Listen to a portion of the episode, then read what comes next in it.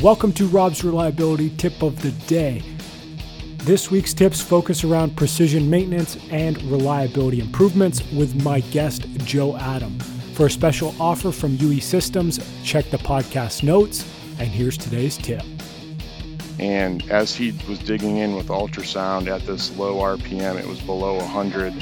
R P M is what he was trying to uh, work on. You know, he was discovering all these little failures going on within the bearing train, um, within the shaft setup, within the motor alignment, and it, and it was a perfect example of, of not only using the technology but using the uh, P D C A methodology to go back, because as we'd find one thing, he would do a new baseline and go through it again, find another little thing, and we had like three continuous improvement things come out of this activity that ended up saving us, you know, a couple hundred thousand dollars annually